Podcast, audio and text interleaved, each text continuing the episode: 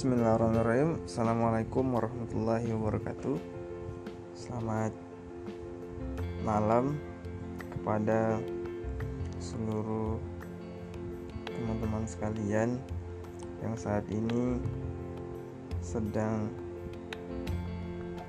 menjalankan aktivitas produktif di rumah. Dan semoga senantiasa diberikan kesehatan agar kita tetap uh, mampu menjalankan dan secara sabar bisa menghadapi ujian yang berkaitan dengan wabah COVID-19. Tentu sesuai dengan keinginan ataupun harapan kita bersama bahwa tentunya selama proses di rumah harus ada nilai-nilai produktivitas yang kita dapatkan. Nah, maka saya diminta untuk sekedar membagi keilmuan yang sedikit kepada teman-teman sekalian agar bisa mampu meningkatkan pengetahuan dan mungkin juga bisa menjadi sebuah referensi untuk memberikan informasi kepada orang lain. Adinda sekalian yang saya selalu banggakan, saya kembali ke rumah di Himpunan Mahasiswa Islam Komisariat Fakultas Pertanian Unri. Tentunya ini ditaja oleh uh, HMI Komisariat Faperta kepengurusan Arba'i Ramadan.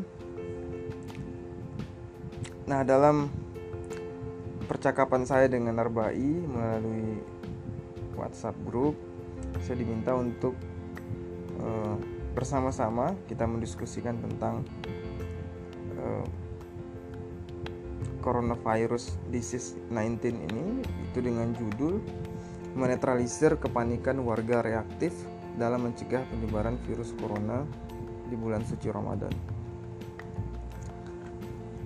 Um, maka saya memulainya dengan pemahaman dulu di awal tentang apa itu COVID-19 agar kita tidak terjebak pada persoalan yang uh, substantif tetapi uh, sehingga menyebabkan kita lupa bahwa ada hal-hal yang kemudian harus kita pahami sebagai dasar-dasar pengetahuan.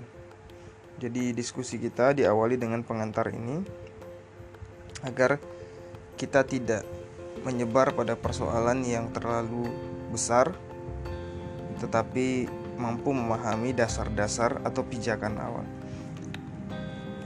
Nah, COVID-19 ini atau uh, coronavirus disease 19 ini ini terjadi di Wuhan.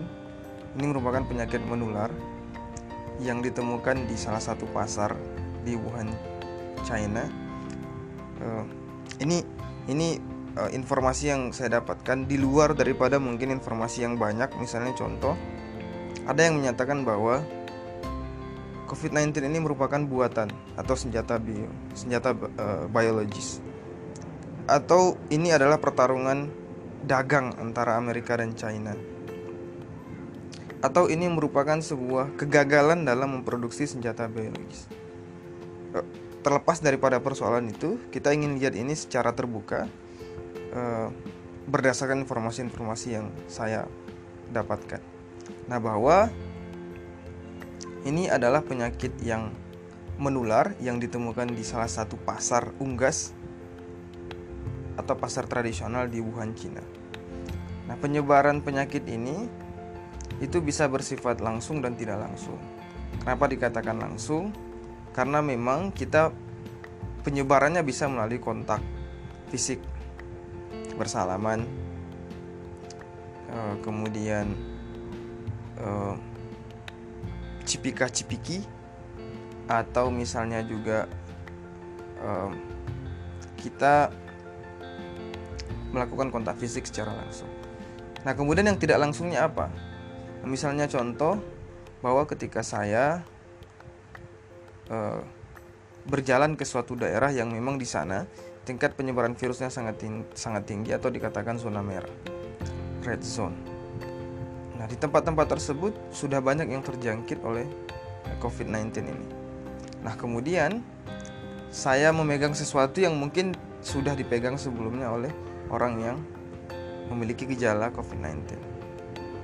Maka kontak yang tidak langsung dengan secara fisik tersebut itu menyebabkan penularan yang sifatnya tidak langsung. Karena saya memegang hal yang sama yang juga dipegang oleh orang yang terjangkit.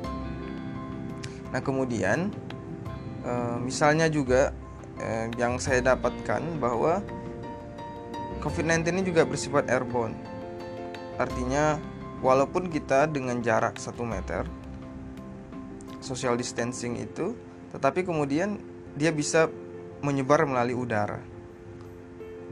Melalui obrolan uh, yang kemudian bisa menyebabkan penularan yang sifatnya tidak langsung atau melalui udara. Maka penting ternyata menggunakan masker agar virus itu tidak menyebar. Kemudian kita bisa melihat ternyata COVID-19 ini bukan sesuatu hal yang baru dari sisi penyakit menular. Ada beberapa penyakit yang sebenarnya juga bersifat menular. Uh, misalnya uh, penyakit uh, Ebola di Kongo, ada flu babi di Meksiko, ada MERS di Arab Saudi, ada flu burung di China. Ya ada banyak-banyak penyakit uh, yang menular yang menyebabkan tingkat kematian. Tetapi uh, COVID-19 memiliki tingkat kematian yang sangat cepat dan sangat tinggi. Nah, di slide saya yang berikutnya itu saya beri judul alam dan respon terhadap aktivitas manusia. Ini kasus COVID, kasus uh, COVID-19. Nah, kita bisa lihat bahwa ternyata dari data yang uh, saya dapatkan melalui WHO tertanggal 4 April 2020. Kita bisa lihat bahwa ternyata penyakit-penyakit menular disebabkan oleh kerusakan-kerusakan alam. Artinya uh, alam kemudian uh, membela membela dirinya dengan cara uh, melakukan aktivitas yang menyebabkan penyakit itu menular ke manusia karena tidak ada lagi ruang ataupun habitat tempat mereka uh, tinggal. Bisa dikatakan bahwa itu sebagai sebuah seleksi alami. Nah, kemudian uh, misalnya di tahun 1967 di Jerman ada virus namanya Marburg. Nah, itu yang tewas itu 382 dengan mortalitinya 80,7 persen. Nah, ada lagi Ebola. Ini ini Marburg ini merupakan penyakit yang disebabkan oleh kelelawar.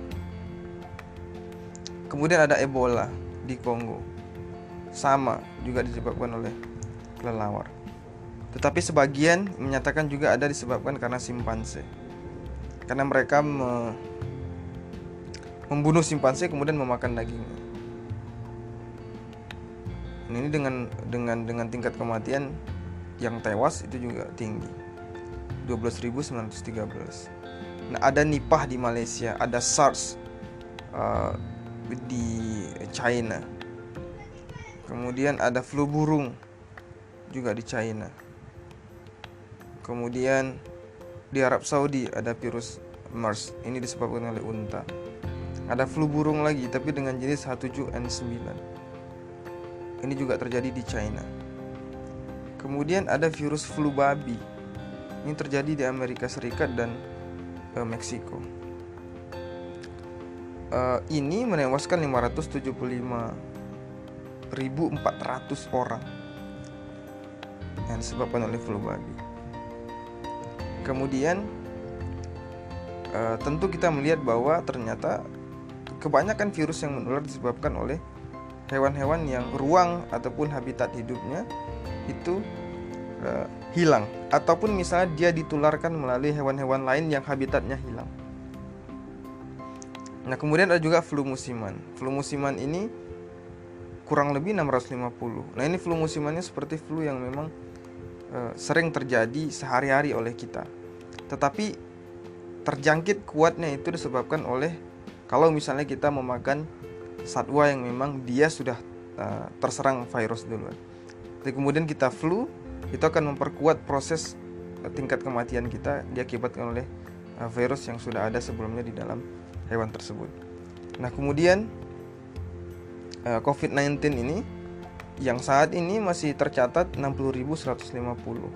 Nah, kalau kita bandingkan dengan flu musiman, tentu flu musiman punya tingkat kematian yang lebih tinggi.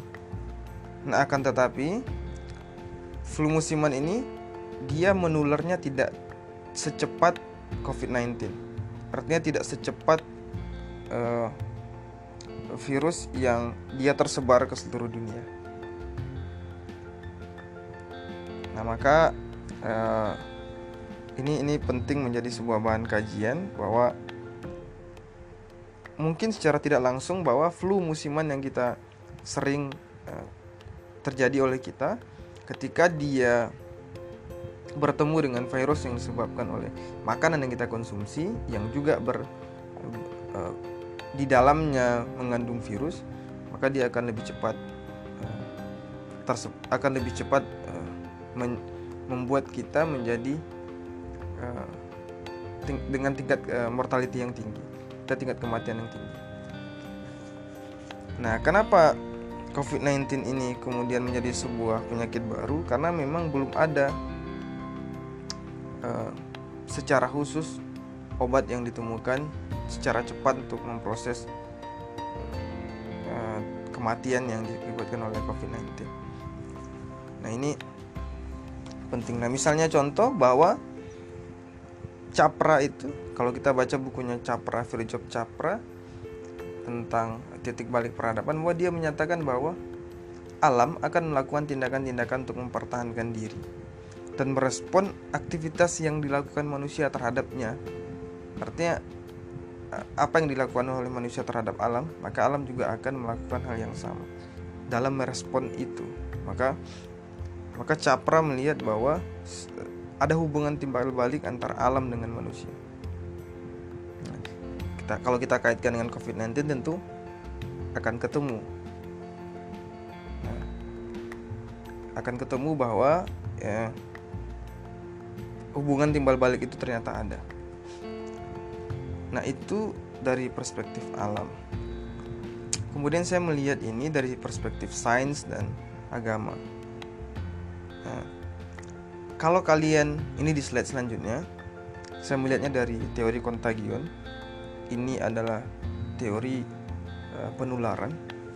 Nah, kalau kalian pernah menonton film Contagion, itu filmnya tahun 2011 kalau saya tidak salah, 2011 2012 antara itu. Saya sarankan kalian nonton itu. Dan kalau bisa kalian nonton kemudian dibuat dibedah. Itu adalah salah satu film yang kurang lebih ada kaitannya dengan teori ini. Nah, film itu menceritakan tentang bahwa penyebaran virus yang cepat yang diakibatkan oleh kerusakan alam, oleh hilangnya habitat dan ruang hidup uh, satwa. Pada saat itu adalah kelelawar dan babi. Kelelawar yang kemudian satwa uh, yang kemudian ruang hidupnya hilang pindah bertengger ke kandang babi, kemudian fesesnya ataupun yang dia makan itu dimakan oleh babi. Kemudian babi yang uh, memakan feses ataupun makanan dari si kelelawar kemudian uh, dimakan oleh manusia. Karena rata-rata kelelawar bertengger di uh, ternak babi di kandang kandang ternak babi di China. Kemudian uh, babi dimakan oleh manusia. Dan kemudian di situlah mulai tersebar uh, penyakit uh, penular itu. Maka film Contagion itu saya kira menjadi referensi yang bagus untuk kalian mempercepat atau mempermudah peningkatan pengetahuan untuk memahami tentang COVID-19. Nah, kemudian uh, dalam teori kontagion ini itu saya uh, mengambil referensi dari teorinya uh, Ibnu Al-Khatib uh, yang beliau merupakan bisa dikatakan wazir dulunya di zaman Sultan Mahmud. Nah, kemudian dia melihat bahwa ternyata penyakit itu bisa uh, menyebabkan uh, penularan.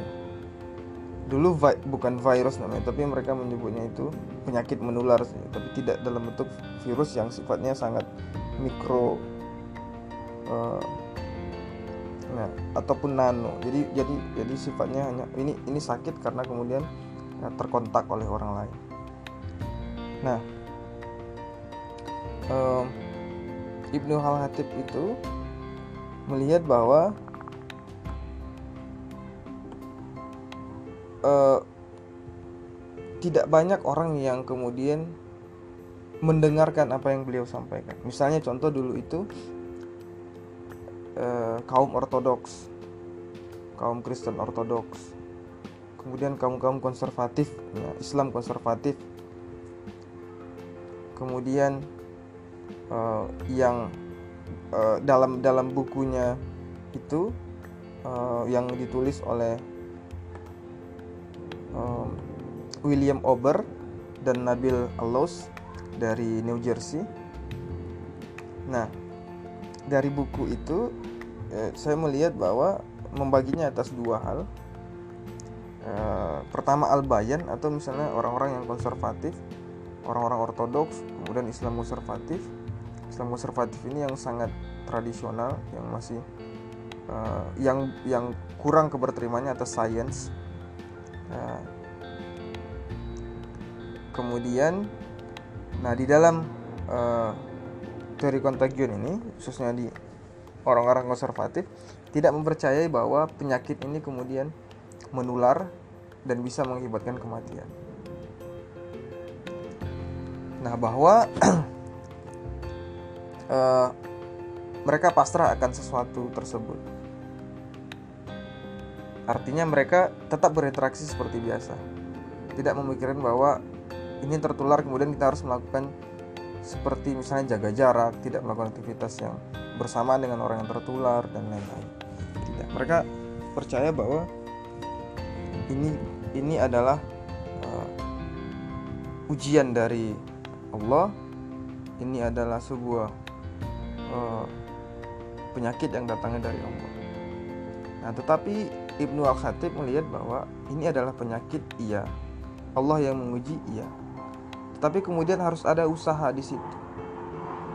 Usaha yang kemudian mengakibatkan tingkat kematiannya ini rendah atau mortalitinya rendah. Nah, orang-orang Al-Bahrun uh, orang-orang yang Eh, bisa dikatakan tingkat rasionalitasnya tinggi orang yang mengenal sains ini mencoba melihat perspektif itu dengan uh, perspektifnya Al Khatib ini dengan cara yang berbeda. Artinya dia memahami maksud dari Al Khatib dalam uh, melihat infeksi ini. Karena uh, Al Khatib menyatakan bahwa orang yang kemudian terkena kontak dengan orang lain baik di dalam rumah, di luar, bertemu di pelabuhan, itu akan menyebabkan penyakitnya cepat menular. Nah, maka dari itu, uh, banyak yang melihat bahwa si Al-Khatib ini hanya berdialektika.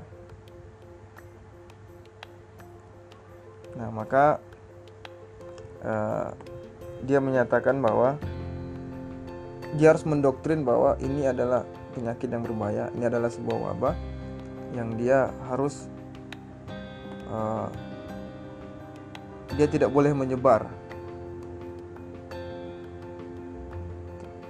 maka dia kemudian me, me, membuat bukti-bukti yang berkaitan dengan itu nah kan tetapi dia tidak mudah untuk untuk uh,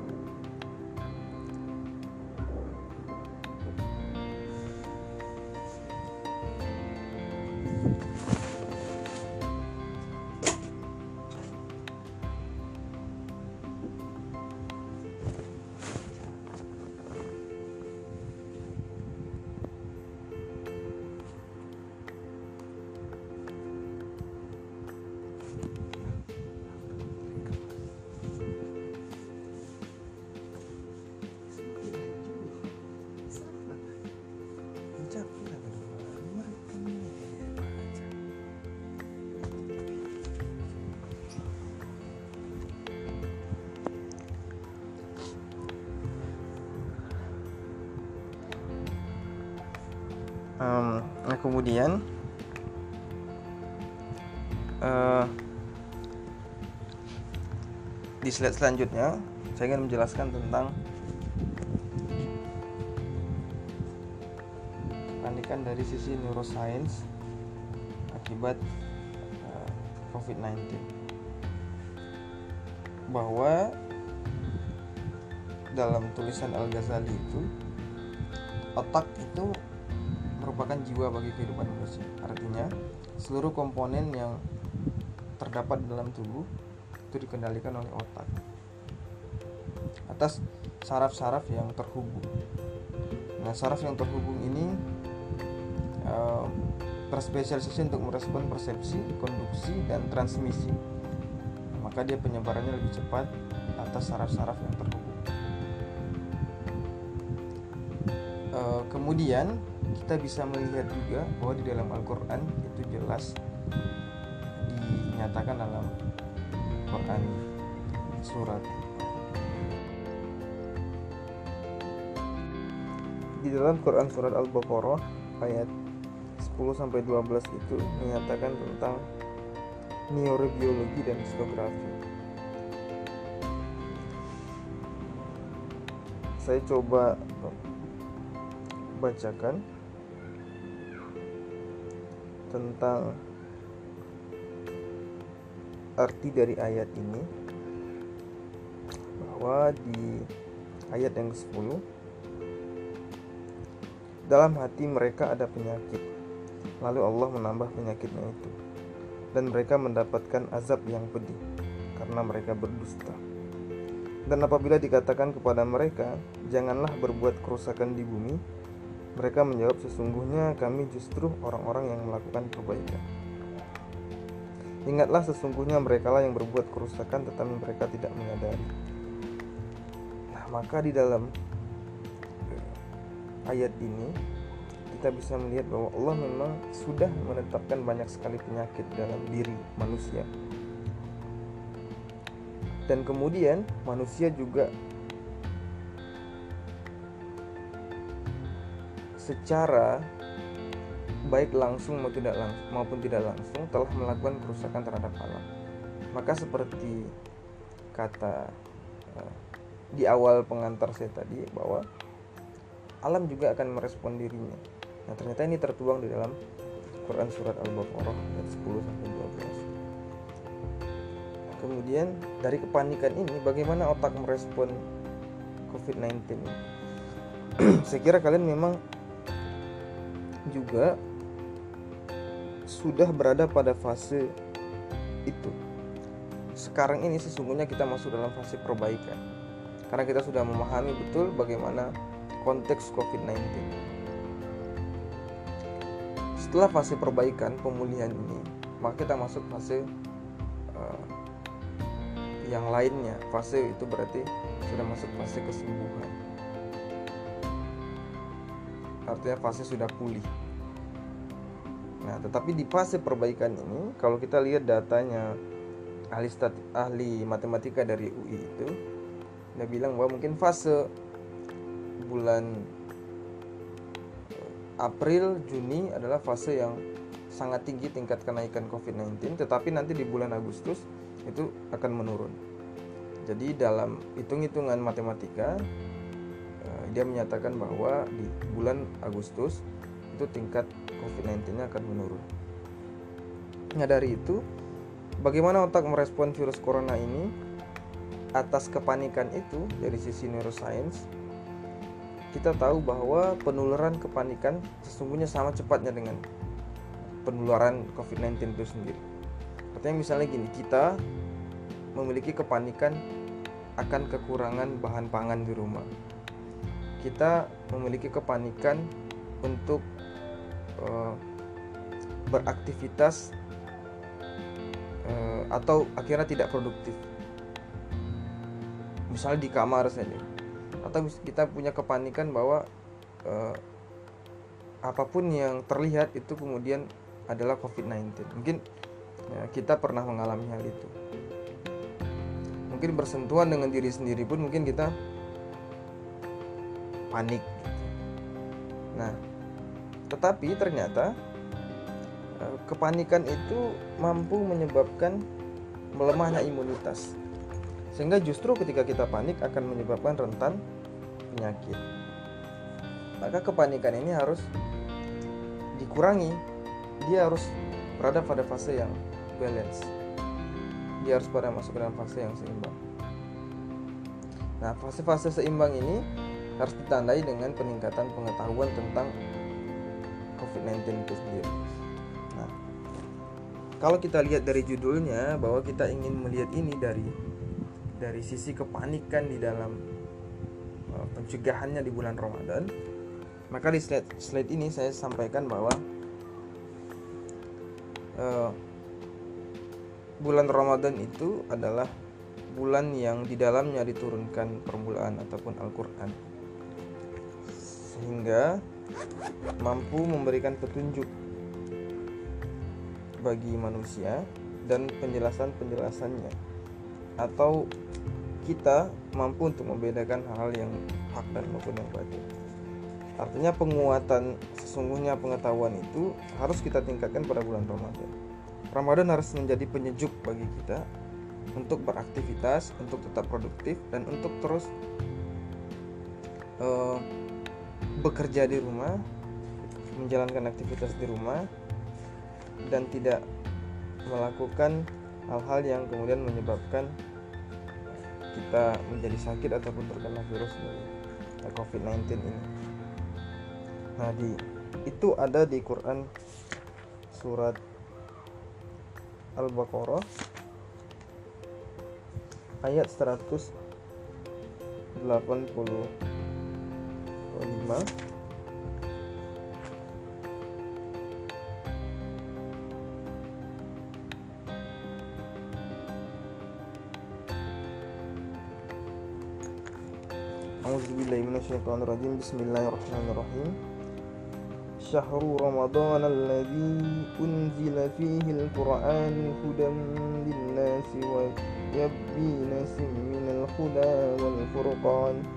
فمن شهد منكم الشهر فليصمه. ومن كان مريضا أو على سفر فعدة من أيام أخرى يريد الله بكم اليسر ولا يريد بكم العسر. ولتكملوا العدة ولتكبروا الله على ما هداكم على ما هداكم ولعلكم تشكرون صدق الله العظيم Nah, di Quran surat Al-Baqarah ayat 185 ini kemudian menjadi salah satu eh, rujukan kita untuk melihat sisi kepanikan di dalam bulan Ramadan. Maka apa yang kemudian harus kita lakukan dari ayat ini? Peningkatan peningkatan kualitas melalui bacaan-bacaan di Al-Qur'an. Jadi kita harus meningkatkan itu melalui bacaan-bacaan di Al-Qur'an artinya kita diminta untuk tetap aktif membaca Al-Quran nah dari ini saya melihat untuk mencegah kepanikan ini ada ada dua hal yang saya bagi pertama dari sisi regulasi atau arahan pemerintah Amirul Mukminin ataupun misalnya ulama atau melalui MUI. Kemudian kita lihat cara pikirnya seperti apa. Nah, sisi regulasi ini kalau kita lihat di fatwa MUI tentang bulan Ramadan maupun bulan maupun usaha pencegahan uh, terkait corona ini. Pertama, ada empat hal sebenarnya. Pertama beribadah di rumah, tarawih, witir dan lain-lain. Kemudian merubah aktivitas ibadah, misalnya sedekah, zakat dan lain-lain, itu tidak secara langsung bisa melalui online atau menyalurkannya melalui lembaga yang terkait. Kemudian hindari kerumunan. Misalnya biasanya kita mungkin pergi ke pasar Ramadan, bazar dan lain-lain untuk membeli takjil. Nah, tapi di dalam arahan itu fatwa MUI tersebut kita dilarang untuk melakukan aktivitas itu. Kemudian tidak mudik. Nah, tidak mudik ini artinya kita diminta untuk bersilaturahmi secara uh, tidak secara langsung atau misalnya cukup menelpon atau misalnya video call. Nah, kemudian di dalam bulan Ramadan itu tentu kalau kita lihat di fatwa MUI itu yang untuk pencegahan virus corona untuk ibadah itu hal-hal yang membuat panik misalnya berbelanja yang berlebihan, menyebarkan hoax. Itu adalah sebuah hal yang membuat panik. Misalnya dalam satu daerah dikatakan bahwa dia meninggal karena virus corona. Sesungguhnya dia meninggal bukan karena COVID-19, tetapi karena dia sudah punya penyakit lain. Dia uh, punya penyakit yang memang bukan bukan corona atau memang penyakit tua. Sehingga dia di tidak tidak uh, positif virus corona tapi tiba-tiba dikait-kaitkan itu sesuatu yang hoax dan itu hukumnya haram bisa dilihat di fatwa MUI bagian kedua nomor 8 tentang ketentuan hukum maka memang saya uh, coba pahami dan saya baca tentang fatwa MUI tersebut sehingga saya ingin ingin melihatnya dari cara pikir yang seperti ini ya pertama bahwa selama proses di rumah untuk mencegah tersebarnya virus COVID-19 ini yang paling penting adalah memperbanyak ibadah. Kita harus yakin bahwa ini adalah sebuah ujian yang kita pasti mampu melewatinya. Katakanlah ini adalah ujian yang kita uh, yang diberikan oleh Allah, kemudian kita memenangkannya nanti. Maka bersabarlah sabar dan sholatlah.